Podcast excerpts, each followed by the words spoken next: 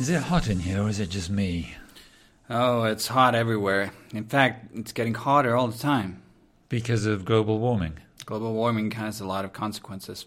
Yeah, everyone in England is going to turn red, bright red. Yeah, that's the big one. You guys do tan well, don't you? Yeah, that is the big one. But of course, there are very serious consequences apart from that floods, storms, drought, all kinds of stuff.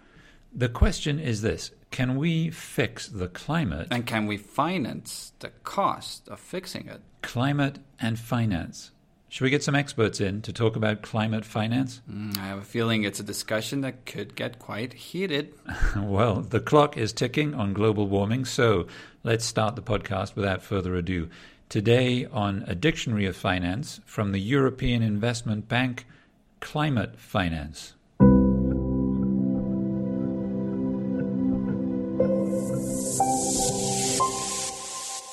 So, we're joined for this episode of uh, A Dictionary of Finance from the European Investment Bank uh, by two experts on climate finance. We've got uh, Nancy Saich, who is a senior technical advisor. I say a senior, you're the senior technical advisor in climate and environment in the bank's Environmental, Climate and Social Office. Uh, and we're also joined by Martin Berg, who is an investment officer in the Infrastructure Funds and Climate Action Unit. And uh, right now, as we're recording this, uh, the Conference of Parties, which of course is, you know, uh, it probably involves a lot of DJs and things like that. The 23rd one is going on in Bonn. And that is, uh, well, how would you define that actually, Nancy? What is the Conference of Parties really? Well, it's all the representatives of all the countries that have signed the UN Framework Convention on Climate Change. So it's so a big, it's a big UN. It's 197 the... countries or something like that. Yep. So it's a lot of people coming from around the world to negotiate the next steps of the Paris Agreement. And you've been going there for quite a while now. Eh? Uh, I think this is my sixth COP, actually. I haven't been going there that much because before then I was doing engineering, but uh, I've been working in climate for about six years, yeah. It's always a different place, right? Where was your first one? Doha, in the desert, in Qatar. Ah, okay. So they should know about. Well, actually, no. The climate doesn't really change there very much, does it? It's, oh, yes. the desert. It's always no, hot. It's getting hotter. And, really? Yeah, yeah. They're really worried about more extreme heat in the summer. Yeah. But you're from Britain. Is the climate changing in Britain? Uh, yeah. yes, it's, we're having a lot of floods, rather more serious floods and more regular floods, yes, which is uh, an interesting contrast for me because I'm married to a South African and uh, he comes from Cape Town and there they're experiencing absolutely the opposite, much more extreme water stress and, and droughts, very serious. Mm. Martin, what about you? When, when was your first COP? My first COP. Well, I'm, I'm, i started actually getting involved in this issue in, in, in 98. It wasn't a COP, it was a so called SBSTA meeting because it's not only the COPs that meet every year, there are also smaller, more technical meetings that are, that are happening at least twice a year, sometimes even more often.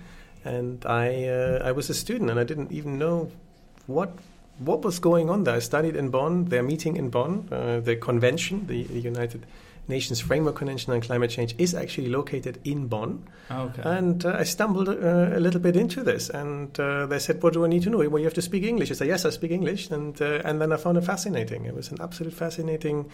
Um, environment to to get the first experience. I mean, I, I did this part time. Whenever whenever there was a conference, they, they needed a lot of more staff, usually students, and uh, and so I got involved. And and then I I thought, oh, wait a minute, what, what, what are they actually discussing there? And I, I started to really focus also on my studies on it, and uh, in, in the end, I made a career out of it. So let's start before we actually get onto the finance part of it, climate finance. Let's actually talk about where that really comes from. It comes from the fact that there is something going on called climate change. Nancy, what is climate change? Okay, well, Climate change, as we talk about it now, is the climate change that's being caused by human uh, emissions of CO2. Uh, the climate has changed always over millennia, but the climate is changing now rather more rapidly and in a particular direction, meaning warming. Um, and it's doing it very fast due to there being more carbon dioxide in the atmosphere. So you do hear a lot about greenhouse gases. Um, it's important to remember that the greenhouse effect is actually what keeps us all alive. Uh, if there were not greenhouse gases, there would be no people on this planet. So when everything is balanced, that works well. The sun's heat comes in, we're all alive, crops grow, and some of it radiates back out into space. But if you have more greenhouse gas, and the most common is carbon dioxide, then more heat stays in. So the sun's heat comes in, but less of it filters out. So it's more of a greenhouse than it used to be. And this is what's causing the temperature to gradually rise. And as we keep emitting more and more CO2, the climate is going to keep on changing, but it's changing in a direction that will be very, very hard for human beings to manage. That's why there is this urgent need to reduce what we're emitting. And so, reducing what we're emitting, the, the term of art for that is climate action. Well, climate action normally people split it into two parts. One is mitigation, so there's a technical term, but what it basically means is addressing the emissions of carbon dioxide and other greenhouse gas and either reducing them, avoiding them, or sequestering them, which is another word, rather long word, but it means um, absorbing the CO2. And currently, the only way we actually have to do that is to plant more trees because trees absorb carbon dioxide. So that's mitigation, that's avoiding emitting more CO2 but there's also adaptation, and adaptation is the other side of the coin, which means that we have to adapt to a changing climate. And even if we were to stop emitting CO2 uh, right now, and if it, if it was to stabilize in the atmosphere, the climate has already started to change. Oceans have already started to warm, and the weather and the climate is already changing and will continue to change. So we have to adapt to that. That might mean uh, more extreme events but it can also mean adapting to slow but inevitable changes like sea level rise, and that's adaptation. And all this has to be paid for somehow. So that's where we get to the, the topic of today, which is climate finance. Martin, can we say broadly, before we get into the details, what is climate finance? It's actually a very good question, and uh, it, it really depends who you asked. So um, I think, uh, in general terms, I would I would argue it's it is anything that helps to either reduce greenhouse gases or, or helps uh, someone to adapt to climate change. But I think the, perhaps we should go a bit bit back to how how the whole term was introduced in, in the context of these UN negotiations, because in the end, that's really why we're using it now a lot. That's why it receives so much international um, attention and. and uh, you may recall there was something called the Kyoto Protocol, which was signed in 1997, and it was an international treaty, also under the Framework Convention on Climate Change, that had a very different approach to how the climate problem should be solved. And it was really that every country received almost an allocation or at least an obligation to reduce by a certain amount. But Nancy just described this. We, we know that with rising greenhouse gases, their, there, there are consequences. So they try to calculate by what amount do we actually have to reduce and what should everybody's share be. And it was a very complex uh, undertaking to negotiate that with 190 or 197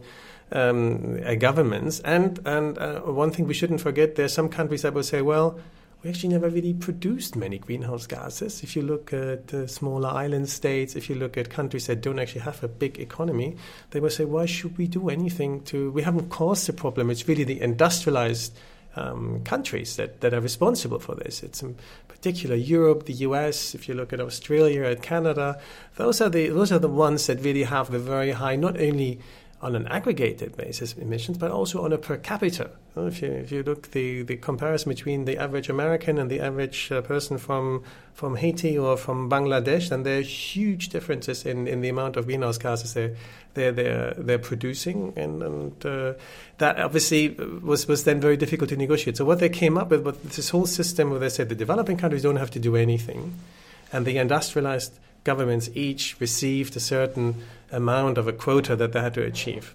And it was a little bit done um, uh, like an arms race, and, and, and, and, this is this is how the UN works as well. And there's this mantra saying, okay, we have a problem, we have a scientific body that tells us what we have to do, and then we we, we take action in, in, in this regard. In this instance here, we reduce. But in the end, um, as you may recall, with the, Kyoto, with the Kyoto Protocol, it didn't really work because governments in the end pulled out. First the US, then the Australians, then the Canadians, and they came in. So it's a very complex story. So in the end, there were only a few countries left, and and so in around 2009, 10, people were scratching their head and saying, "What can we do?"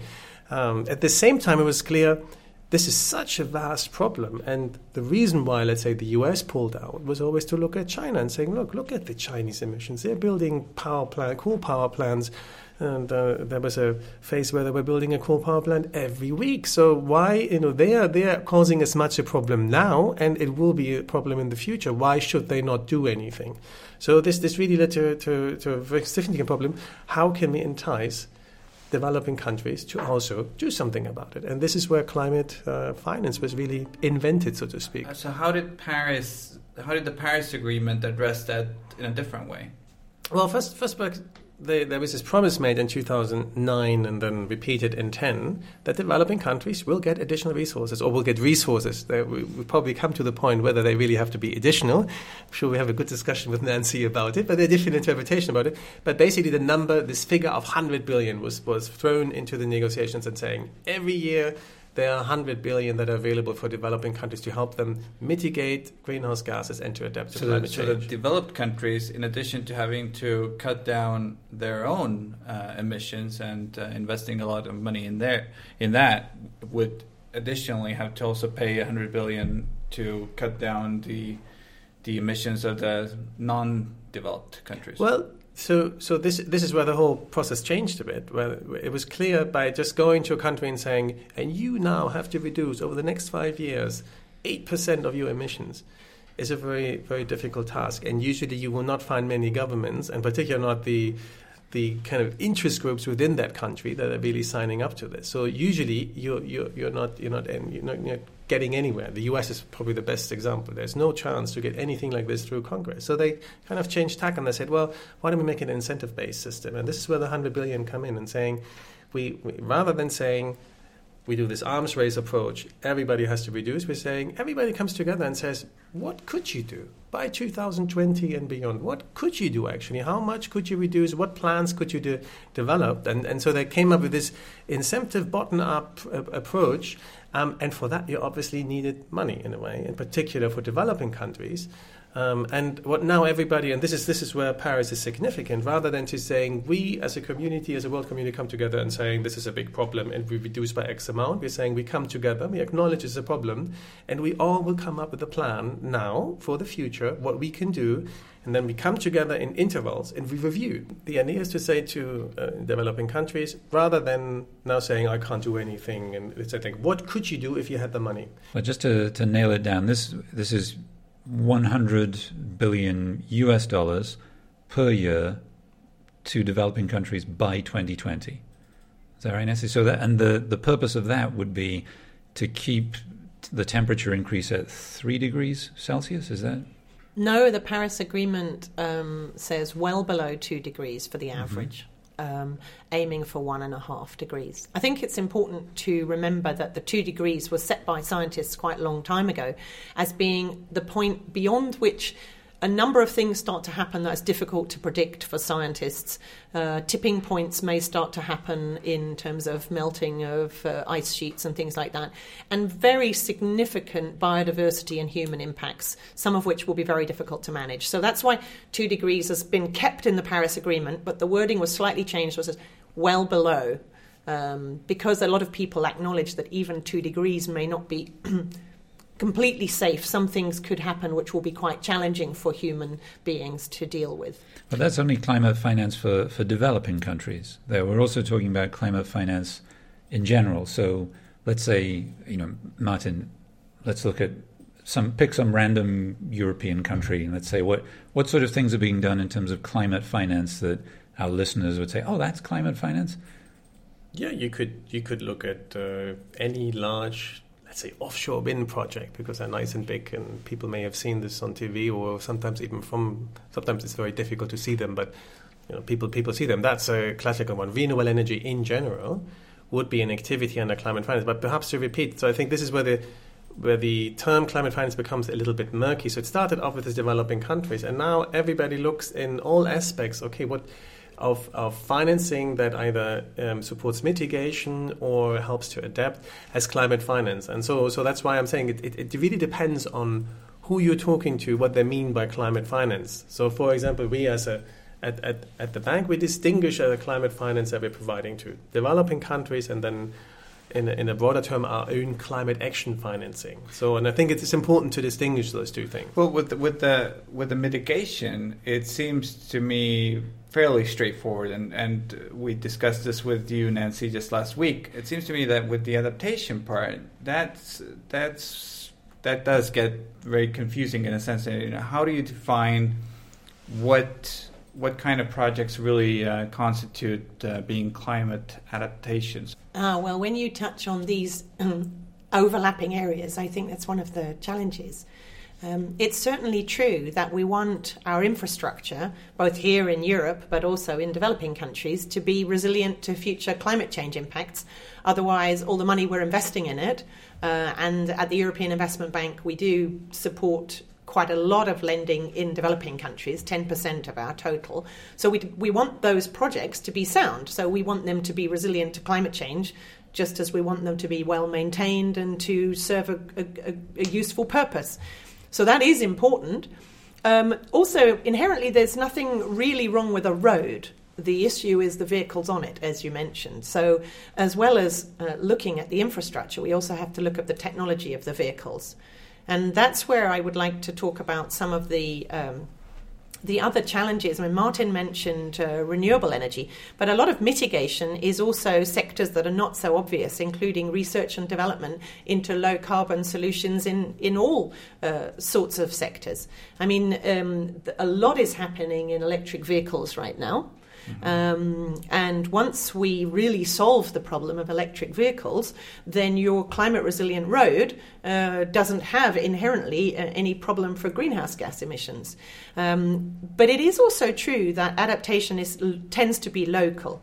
So it's really about what the cities, regions, countries, or businesses are doing uh, and what we can help them do to adapt to climate change impacts.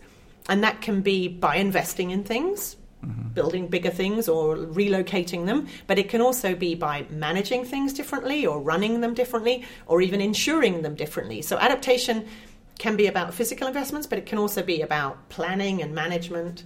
Yeah, but perhaps we should talk a bit about where where do the hundred billion actually come from? Uh-huh. Because I think that's quite important, that's, and they kind of will, will address this uh, uh, this question. So, first of all, we're not there yet. The 100 billion, even under, it depends a little bit who you talk to, but if you look at now flows from governments, flows from multilateral development banks, other financing institutions, um, and then it's a, the, the question is a little bit how do you involve the private sector. When you look at the more classical kind of flows where money for climate has been has been come, then we're probably not there yet, and I'm not. It's not my my own personal feeling. This is also what the OECD came up with just before the the big uh, How far conference in climate. Well, back then the, the, latest number, maybe Nancy knows more, but I think the, the, the latest number were around 60 billion. I think uh, I think 61.8 in 2014, 50.2 billion in in 2013. Since then, I haven't seen any any newer updates, and that was one of the first kind of attempts to really have a more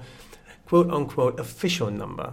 You have other sources. You have, for example, the Climate Policy Initiative, a very leading think tank on this. They're coming up with a much broader definition. They're including a lot of the private finance as well. They're not claiming that those are part of the 100 billion that are promised, but they're just saying how much climate finance is there in general around the world. And they come to much higher numbers. I think for last year, they came for 383 billion. Well, Martin, you brought up private finance and public finance. I guess there it brings us to the question of risk and who's going to take the risk to finance the new technologies that Nancy was talking about. If you look at uh, solar PV, if you look at onshore wind, one could say those are more mature technologies. Now, some people would say actually very mature technologies, and you see it also on. Uh, don't forget, a lot of those technologies were only be it was only possible to introduce them because they they had actually significant subsidies. If you look Germany, in Europe in general, you had very, very high feed-in tariffs in the beginning because the idea was really to say those technologies will have will come down in cost so significantly that at some point they will not require any additional subsidies. And you could argue, and, particularly in the case of PV, if you look at the the cost curve that has been reduced massively over over the last uh, well, 20 years, 10, well, probably in the last 10 years, every year the, the cost per PV is, is falling. So you also need less governmental subsidies in some countries now, notably Germany and some others, they're so reduced that actually those technologies are now uh, at a stage where they have to compete with other technologies on the market. And I think that's a that's a great example of what we were talking about earlier about making climate finance potentially profitable for the private sector as well. But I think you know the way that happens is um, through government making you know non-renewable energy um, more expensive. You could start by just reducing subsidies, and uh, because they, we're talking a lot about the subsidies for renewable energy, but if you look at almost any field in, or any any type of project in the field of energy, they received some subsidies at some point, and we have a lot of fuel subsidies in many countries, and there there are many studies about that. Actually, the fuel subsidies that are still paid around the world outstrip the the subsidies that are paid to renewable energy and other low carbon technologies by by uh, quite a bit when we talk about climate finance, it's not only the cost. So it's not only that necessarily all the projects are not economically viable. It's also a matter of um, perception of risk. So, in particular for the private sector, uh, the perception of risk of going into, let's say, renewable energy in Africa is something that may also hinder sometimes investments really happening there. And I think this is also where where um, public money can actually play a role, and banks such as the EIB or, or the European Investment Bank or, um, or, or other um, multilateral development banks or other finance institutions actually doing that by um, using public funds in a way that they're providing a risk cushion to private investors by what we call blending, i.e., using public monies with private money in order then to um, to, to, to achieve that the project is actually financeable. We had uh, an episode of this podcast on green bonds, Nancy, where you were kind enough to come and tell us all about them. Uh, and our listeners can download that one as well and listen in, in, detail on green bonds. But one of the things we talked about there was measuring the impact of an investment. So the green, you invest in a green bond, and then you're you're told the the impact in terms of uh, carbon emissions. Is that something we you can do with any climate finance investment? Well, when we're talking about mitigation, then obviously, yes, the the aim is to reduce or avoid greenhouse gas emissions, and it's important to be transparent about what you believe that finance is going to be doing. Um, adaptation, it's a bit different because, and there's a lot of discussion going on at the moment about how you measure the successfulness, if you like, of your adaptation measure.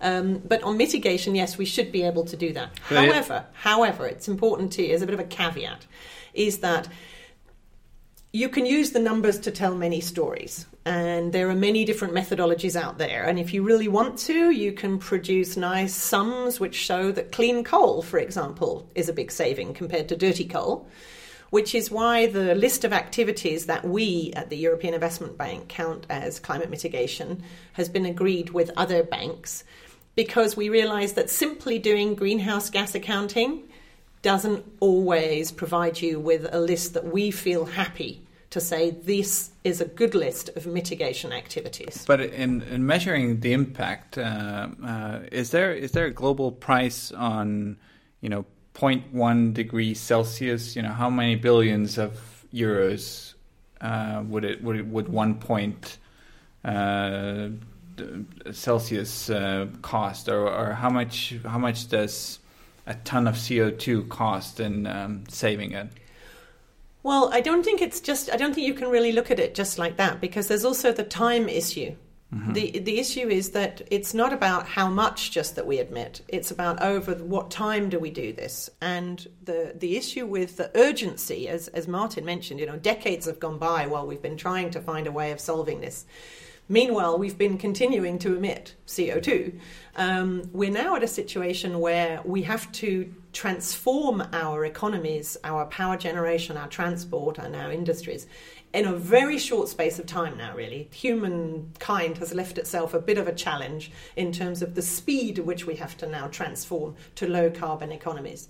So it's not, it, it's about um, how much you emit, and some of it you could price but it's also about how fast we have to do it. And um, we're trying to avoid what sometimes the scientists call tipping points, I don't actually know if anybody's tried to put dollars per point one of a degree, but I mean, as with all these things, it's the last bit that gets harder. So there's the low hanging fruits. There are some things we can do which don't cost that much and which, frankly, are more uh, staring us in the face, shall we say, which just involves human beings change what they do.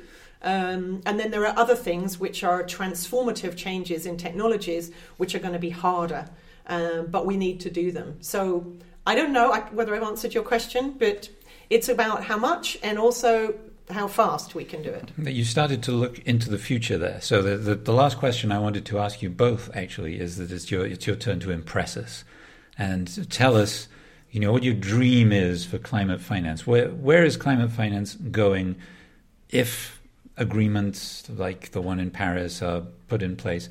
What's going to be the effect of that in ten years' time if we look at climate finance, Nancy? Well, I suppose I have two sides to that. One is I would really like us to get together with other IFIs and other banks and come up with an agreement on how we count adaptation. Because we are trying to be quite rigorous and not count the whole resilient road. We want to count the special activities that are done to make that road resilient. Uh, otherwise, we believe you end up counting everything.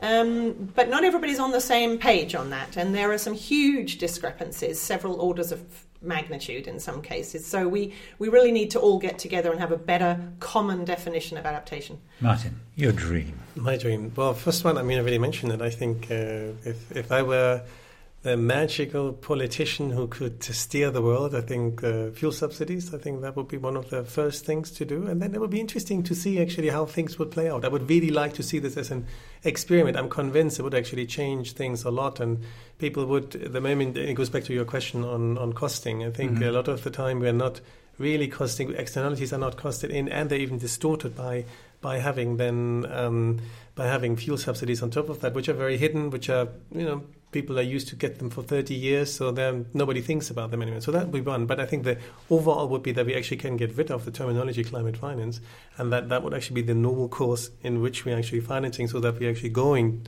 towards achieving what we need to achieve under Paris in order to, yeah, not to burn our planet. Well, maybe our listeners would like to uh, contact us on Twitter and tell us what their dream is for climate finance. Uh, they can get in touch with me uh, at EIB Matt, E I B M A T T. I'm at Allar Tankler, A L L A R T A N K L E R. So we'll see you next week on uh, A Dictionary of Finance from the European Investment Bank.